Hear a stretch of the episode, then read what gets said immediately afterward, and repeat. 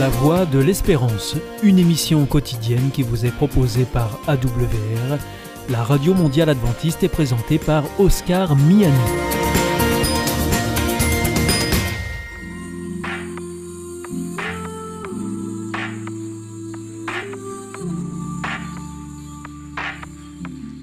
L'instant Bible.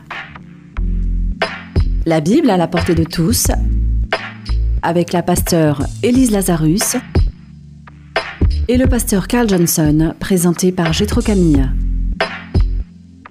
Incroyable renversement de situation. Celui qui est arrivé comme un esclave, la dèche totale, le fond du trou, est maintenant premier ministre de l'Égypte, le bras droit du pharaon, et sauve l'Égypte entière de la famine, mais non seulement l'Égypte, mais les peuples qui étaient autour, et non seulement les peuples qui étaient autour, mais sa propre famille, le clan de Jacob qui va devenir le fameux peuple d'Israël.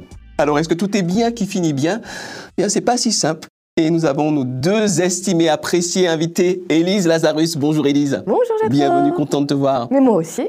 Et Carl Johnson. Bienvenue Carl. Salut. Content de te voir. Ah, c'est toujours un plaisir. Partagez. Alors, rappelons donc qu'une grande famille sévit en, en Égypte euh, et que finalement Joseph va petit à petit distiller le grain qui était mis de côté, thésaurisé à ceux qui en ont besoin, mais pas de manière inconditionnelle. Alors, je voudrais qu'on commence par prendre, si vous voulez bien, le texte de Genèse chapitre 47, versets 12 à 21. Est-ce que tu peux prendre ça, s'il te plaît, Élise? Bien sûr. Euh, Joseph pourvu à tous les besoins de son père, de ses frères et de toute la maison de son père, selon le nombre de leur famille. Il n'y avait plus de pain nulle part dans le pays, car la famine était très sévère. L'Égypte et Canaan dépérissaient à cause de la famine.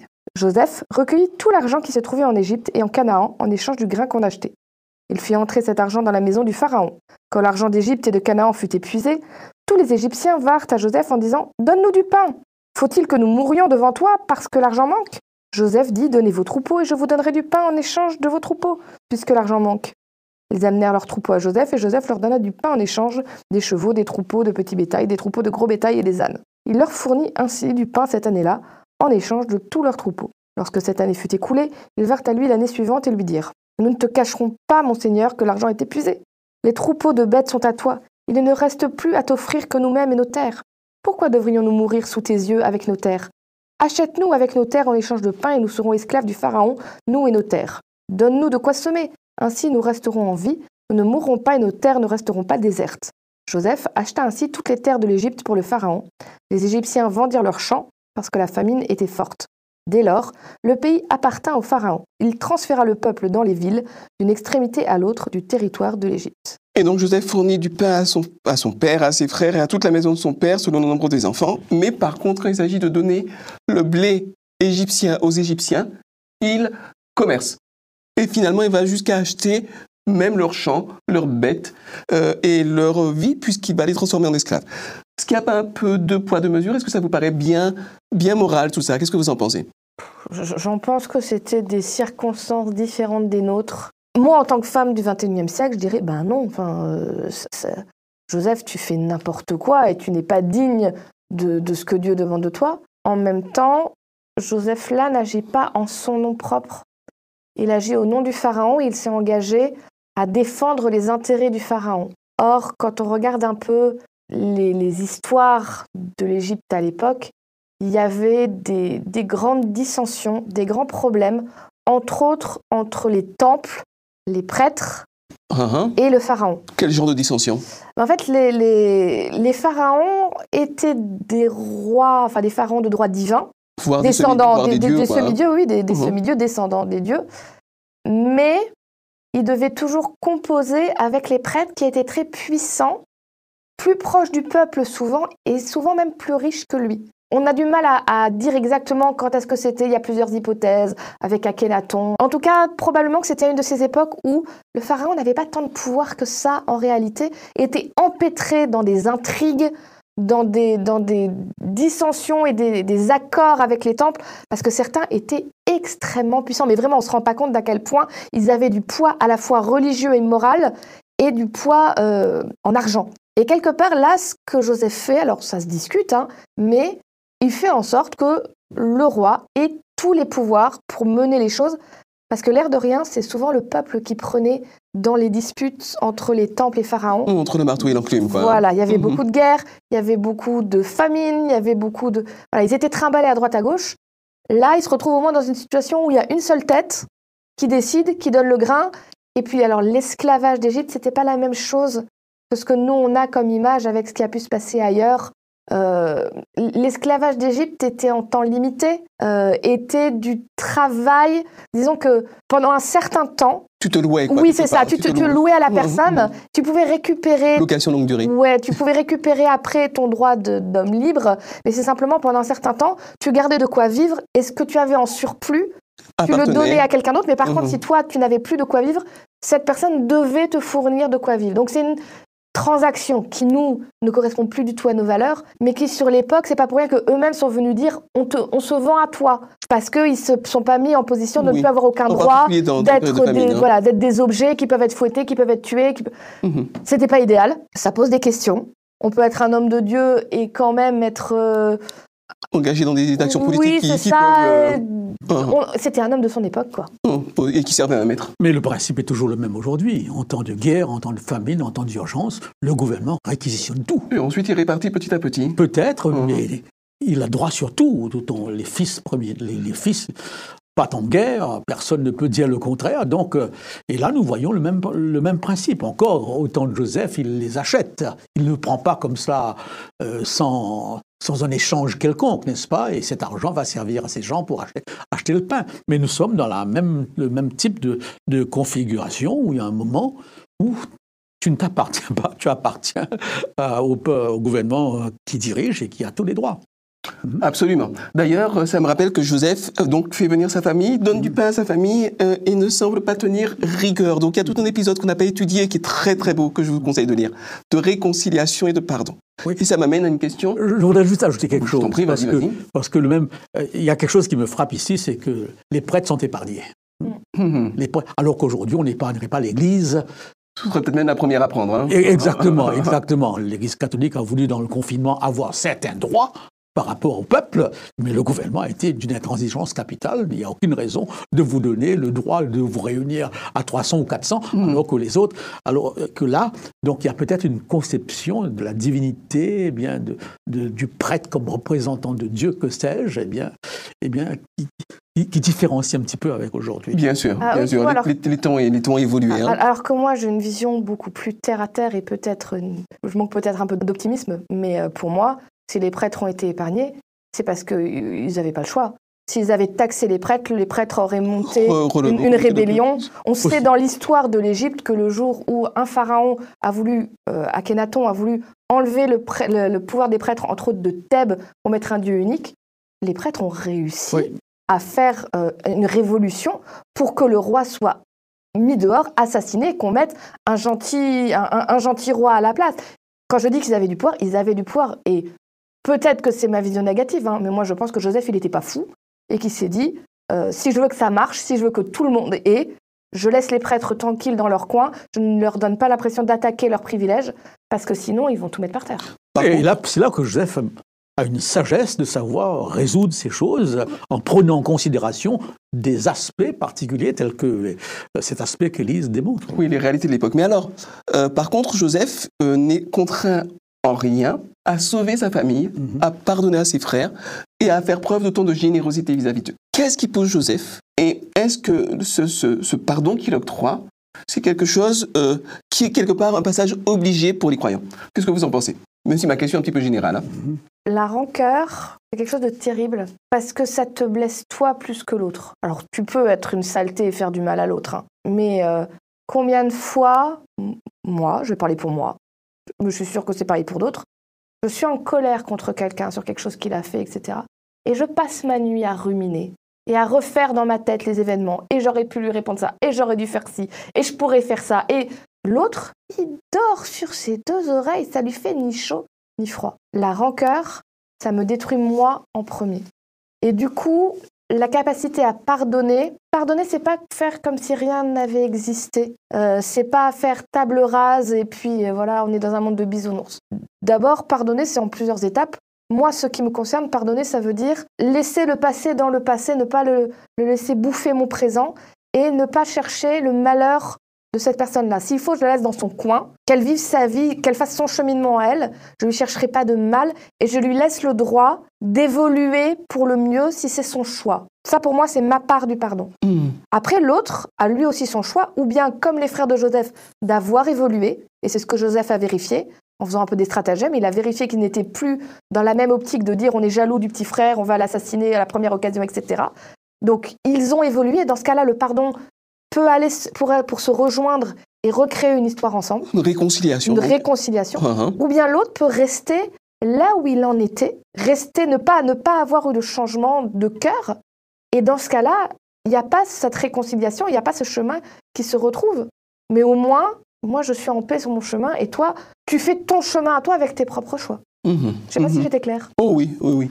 Je crois que Joseph a été marqué par le fait qu'il a été vendu, euh, qu'il a passé autant Il a d'années. été trahi aussi. hein. Il a été trahi, qu'il a passé autant de temps euh, dans, enfin, loin de son père, etc., et qu'il a connu une certaine misère en prison. Donc sa vie est un succès, mais en même temps a connu des moments difficiles. Ce qui me frappe dans cette histoire, c'est que les frères vont se sentir profondément coupables, ils vont avoir même peur eh bien, des réactions de Joseph, ils ont l'impression, et eux aussi ils vont utiliser parfois des stratagèmes pour apaiser, d'ailleurs sur le mhm. conseil du papa.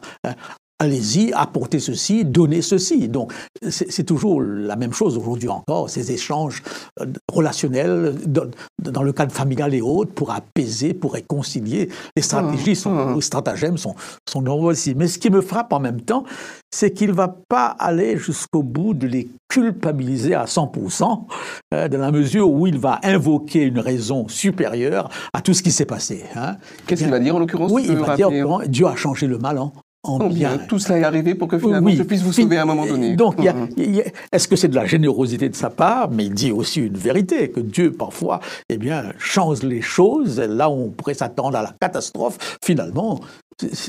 Un bien peut ressortir. Oui, Mhm. euh, c'est un petit peu la, la plante qui pousse, n'est-ce pas, dans un lieu désert. On se dit comment, et pourtant, euh, cette plante pousse. Donc là, cette histoire est pleine de, plein d'éléments très intéressants.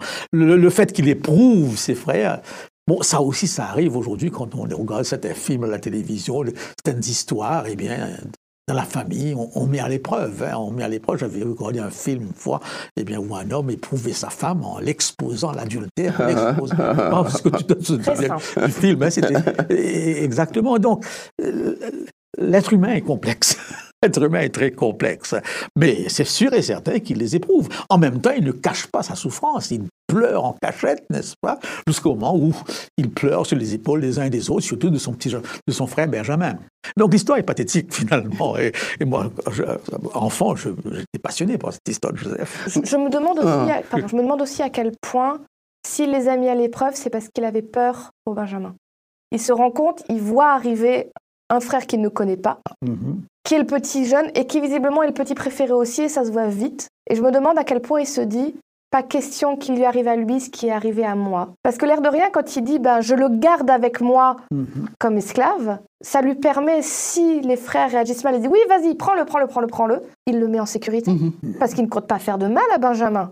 Si jamais les frères font n'importe quoi, il le garde avec lui et il sera le petit frère du, du premier ministre d'Égypte. Donc voilà, à, à quel point le cœur a parlé aussi pour dire pas cette fois-ci. Mhm. Et le soulagement de savoir que ses frères ont changé. On changeait. Et que le je- petit frère est en sécurité. Et Judas qui se propose Hmm. eh bien, de, de prendre la place. Alors que dans son cas, eh bien, C'était le contraire. hein. c'était le contraire. C'était le contraire. Bien que Ruben avait l'intention de le sortir. euh, Donc je crois qu'il y a ces éléments très- psychologiques très intéressants. Et justement, et malgré son jeune âge, donc euh, Joseph a été euh, a réussi à se hisser au-dessus euh, des rangs de sa rancœur, au-dessus euh, des, des circonstances pour finalement avoir une vision globale Mhm. et essayer d'élever l'ensemble de sa famille. Et je crois qu'on, d'une manière générale, quand on s'élève au-dessus, eh bien, l'élément qui joue ici, c'est le rapport avec Dieu. n'est-ce pas? Alors, est-ce que tu vas expliciter un petit peu? C'est- C'est-à-dire, euh, toute chose concourt bien de ceux qui aiment Dieu. C'est pas toujours facile de comprendre ce texte. Il y a un plan de Dieu quelque part qui nous dépasse, n'est-ce pas? Et euh, l'objectif de ce plan, finalement, la finalité de ce plan, c'est le bien-être, le bien-être de tous. Eh bien, Joseph, dans, cette- dans- ce récit, essaye de voir plus, plus loin. Et quand le croyant veut voir plus loin, il peut le faire qu'avec le regard de Dieu ou en regardant, euh, eh bien, eh bien Dieu. Voilà un petit peu comment personnellement je, conçois, la chose. Parce que dans, un conflit entre croyants, eh bien, tôt ou tard, eh bien, l'argument décisif, ce sera le rapport avec Dieu, ou ce que Dieu voudrait, n'est-ce pas, souhaiterait dans, dans cette situation, n'est-ce pas? C'est ça qui va l'emporter si nous sommes dans un cas de, croyants convaincus. Donc si je comprends bien, Joseph aurait très bien pu euh, s'arc-bouter sur euh, sa rancœur. Il avait de très bonnes raisons de le faire. Il aurait pu finalement faire un procès de plusieurs jours, plusieurs mois à ses frères. Il aurait pu les punir parce qu'il avait le pouvoir de le faire. Mhm. Quel procès? Oui. quel procès? Il est Premier ministre, il y a la famine partout. Grâce à lui, le Pharaon possède l'Égypte entière. Oui, Tous les peuples autour dépendent de lui. Il claquait des doigts il disait aux gardes, ils ont volé quelque chose. Coupez-leur la tête. Coupez-leur la tête. C'est des... Pardon, c'est très, très caricatural. C'est des péquenots de Canaan qui arrivent. Il dit vos têtes me revient pas, coupez-leur la tête. Un point. C'est aussi simple que ça. Hein. Il avait rien à justifier. Mais au lieu de s'arc-bouter là-dessus justement et de se, de, de, de, finalement de se projeter dans dans le passé, comme tu le disais tout à l'heure, dans, dans la rancune, finalement, grâce à sa relation à Dieu, il se projette au-delà et non seulement il se projette, mais il entraîne avec lui sa famille. Je crois que c'est un exemple intéressant. enfin, Joseph, il a vécu le pire. Il a été trahi par sa famille. Il a été trahi dans son travail en faisant les meilleures choses possibles et en restant sur ses valeurs. plus honnête. Il a été accusé faussement de viol. Quand tu arrives en prison et qu'on dit, lui, s'il a fait une tentative de viol sur une dame importante, bon, il a aidé des gens en prison, il a fait les choses bien, il a aidé deux hommes en, leur expliquant leurs rêves. Celui qui a été sauvé grâce à lui, il lui a dit ne m'oublie pas. Le gars là, complètement oublié, a, trahi sa parole. Joseph avait toutes les raisons de devenir un homme cynique et amer. Désabusé. Euh, et quelque part, il avait deux choix. Ou bien il disait ce monde est pourri jusqu'à la moelle, il n'a rien à en sauver, puisque c'est comme ça à partir de maintenant, j'agirai pour moi, c'est moi en premier. Ou bien il pouvait dire ce monde est pourri, il faut que ça change, je ferai tout ce que je peux pour en faire un monde meilleur. Et les deux choix, quelque part, peuvent s'entendre. Hein. On pourrait comprendre que Joseph dit, bah, à partir du moment, maintenant j'ai le pouvoir, euh, c'est pour ma pomme, mais, euh, ça pourrait s'entendre, mais il, a choisi autre chose. Il a choisi le Oui, oui. Et, c'est quand même une preuve d'un grand courage et d'un grand caractère. Euh, et ça nous pose des questions à nous aujourd'hui. J'espère qu'on ne vit pas des choses au niveau de ce que Joseph a vécu, mais on vit dans un monde pourri. Et je vous avoue qu'en ce moment, quand je regarde ce qui se passe euh, dans le monde, dans la politique, euh, dans les réactions des gens autour de moi, des fois j'ai envie de dire, mais ce monde est pourri, pourquoi je me fatigue? Mais je veux continuer encore et encore à dire, à mon petit niveau, je ferai ce que je peux pour faire avancer un peu les choses. Soit un peu plus beau et un peu plus juste. Ne serait-ce que pour ceux qui sont autour de moi. Je, pense que le plus grand pouvoir, c'est de ne pas utiliser le pouvoir. Mm. Joseph aurait pu l'utiliser, il ne le fait pas. Ça me rappelle le Christ qui disait, si je veux faire venir une couronne d'anges, je peux le faire. Donc la, tentation du, pouvoir est, forte. Oui, le pouvoir qui sert les intérêts individuels. Et, en même temps, la résistance dans l'utilisation du pouvoir demande une force de caractère inimaginable. Et là, Joseph fait preuve d'une force de caractère parce qu'il n'utilise pas le pouvoir qu'il a par rapport à, ses frères et au ressentiment qu'il aurait pu éprouver au fond de lui-même. Et pour autant, euh, une dernière question sur le sujet. Euh, on l'a un petit peu évoqué, hein, ça a déjà été un petit peu dit, mais je veux que ce soit vraiment clair pour nos auditeurs. On entend souvent dans les milieux croyants, il faut pardonner. Mm-hmm. Et je voudrais interroger avec vous ce mode impératif. Qu'est-ce que vous en pensez? Est-ce que c'est une obligation? Est-ce que c'est un impératif? Est-ce que c'est un, Alors, il faut pardonner. Oui, pour son bien-être personnel, il n'y a pas de période de temps qui a été mise. Si je viens d'être agressé, tabassé par quelqu'un, et que tu viens et que tu, me dis tu dois pardonner, je, je vais te dire va voir ailleurs si j'y suis. Laisse-moi le temps. Le pardon se fait par étapes et dans le pardon, il y a d'abord l'acceptation de ce qu'on a vécu, la reconnaissance du statut de victime et il y a aussi parfois le besoin que des choses soient mises en place pour que la justice, déjà humaine, ait lieu. Demander à quelqu'un de sauter ces étapes-là, c'est criminel. Mhm. Et je pèse mes mots, c'est criminel parce que vous allez bousiller la vie de quelqu'un. Il y a besoin psychologiquement de ces étapes-là pour pouvoir avancer correctement derrière. Donc oui, l'idéal, c'est qu'une personne pour son bien-être personnel, et je le répète, arrive à ne pas rester bloqué dans quelque chose qui l'a détruit, mais puisse recommencer à avancer. Mhm. pour ça, Joseph, il a eu des années et des expériences avant d'être face à ses frères. Tu peux pas demander à quelqu'un en un claquement de doigts de faire tout est beau, tout est rose, on est dans le monde des bisounours. C'est pas vrai et c'est même pas ce que Dieu demande. Donc laissons le temps aux personnes de digérer ce qu'elles ont vécu et de pouvoir à leur rythme arriver au pardon. Et des fois ça prend 20 minutes et des fois ça prend 20 ans. Il faut pas rajouter de la culpabilité à la souffrance. Hum, je vois. Qu'est-ce que tu en dis, Karl? Oui, il y a un processus dans le pardon que les églises n'ont pas toujours compris. Et on fait même de la Sainte Seine une sorte de grand de lessivage. Oui, alors oui, c'est une- alors la Sainte Seine peut-être pour nos amis, c'est. Tu veux expliquer ce que c'est que la Sainte Seine Oui, pour nos amis? C'est c'est le- la, la cérémonie du pain et du vin, n'est-ce pas? Et alors, on demande dans certaines églises, une semaine avant, réconciliez-vous. Hein? Réconciliez-vous. Et on a un petit peu l'impression que c'est du plâtrage. Un peu artificiel, quoi, hein? Automatiquement, n'est-ce pas? Et plus, plus la douleur est grande, plus le pardon est difficile. Et on ne peut pas pardonner sans douleur, sans souffrance. Si on prend au sérieux l'offense, hein, si vraiment on a été profondément blessé. C'est pour cette raison, lorsque les gens euh, qui ont eu un conflit ou l'un dit à l'autre, c'est pas si grave que ça. Comment c'est pas si grave que ça hein? Tu t'es moqué de moi, tu t'as. Non, c'est grave. C'est- grave. Et, et- et cette gravité va être en même temps la mesure du pardon et l'intensité du Mhm, pardon. mhm. Donc, ça demande du temps. Maintenant, est-ce qu'on peut pardonner et ne pas oublier? Est-ce qu'on peut dire qu'on a tout oublié N'est-ce pas? Ce sont des éléments. euh, On a écrit beaucoup euh, sur.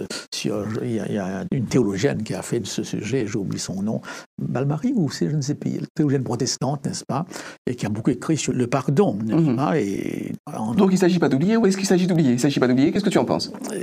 Peut-on oublier? Est-ce qu'on peut seulement? Ça, voilà, voilà la question. Est-ce que c'est possible seulement d'oublier? Si, si dans ce conflit, il y a des séquelles physiques qui sont là et que je vais traîner jusqu'à la d'ailleurs. mort, je- euh, est-ce que je peux dire, bon, j'ai oublié, n'est-ce pas? Mhm.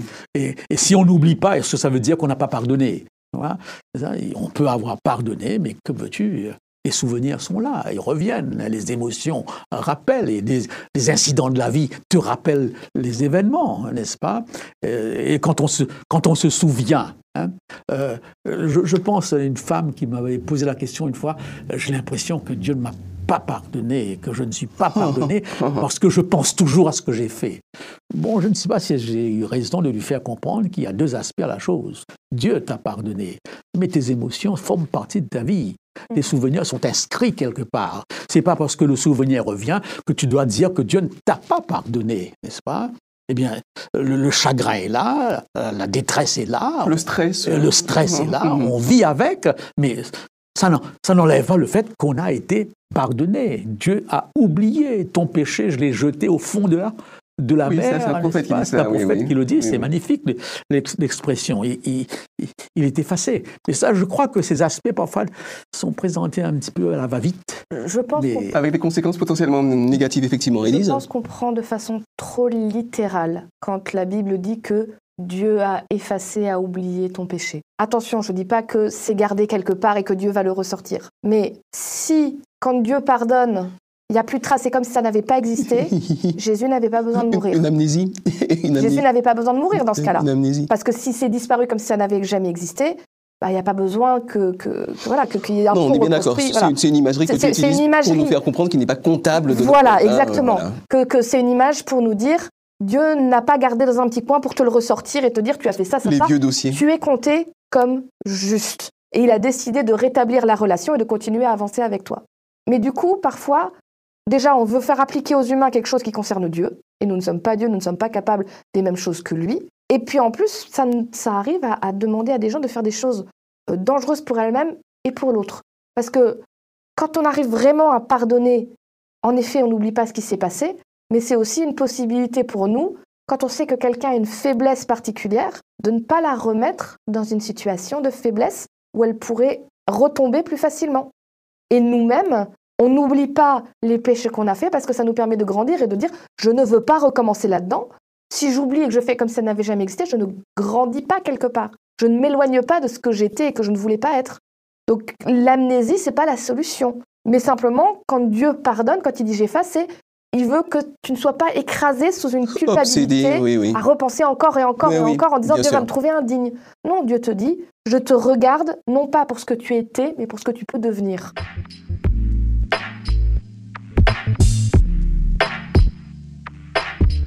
Alors, chers amis, euh, peut-être que l'aspect des miracles, de, des songes, de l'interprétation prophétique vous a impressionné dans l'histoire de Joseph, mais certainement l'aspect le plus impressionnant, c'est celle d'un homme comme n'importe lequel d'entre nous, homme ou femme, qui a eu des circonstances compliquées, mais qui a tenu bon, avec des résultats qui n'étaient pas prévisibles. Ça aurait pu bien se terminer ou ça aurait pu mal se terminer. Mais finalement, la valeur de ce qu'il a fait résidait non pas dans le résultat qu'il souhaitait obtenir, mais tout simplement dans le fait de regarder au-delà du mal commis et d'emmener avec lui ceux-là même qui lui avaient fait du mal vers une destinée qui était nettement plus profitable. Merci de nous avoir suivis et à très bientôt. Au revoir. C'était l'instant Bible avec la pasteur Élise Lazarus et le pasteur Carl Johnson, présenté par Gétro Camille.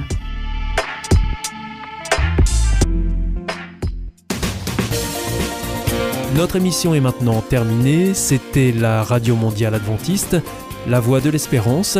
Je vous souhaite à présent une très bonne continuation. Que Dieu vous bénisse. À demain.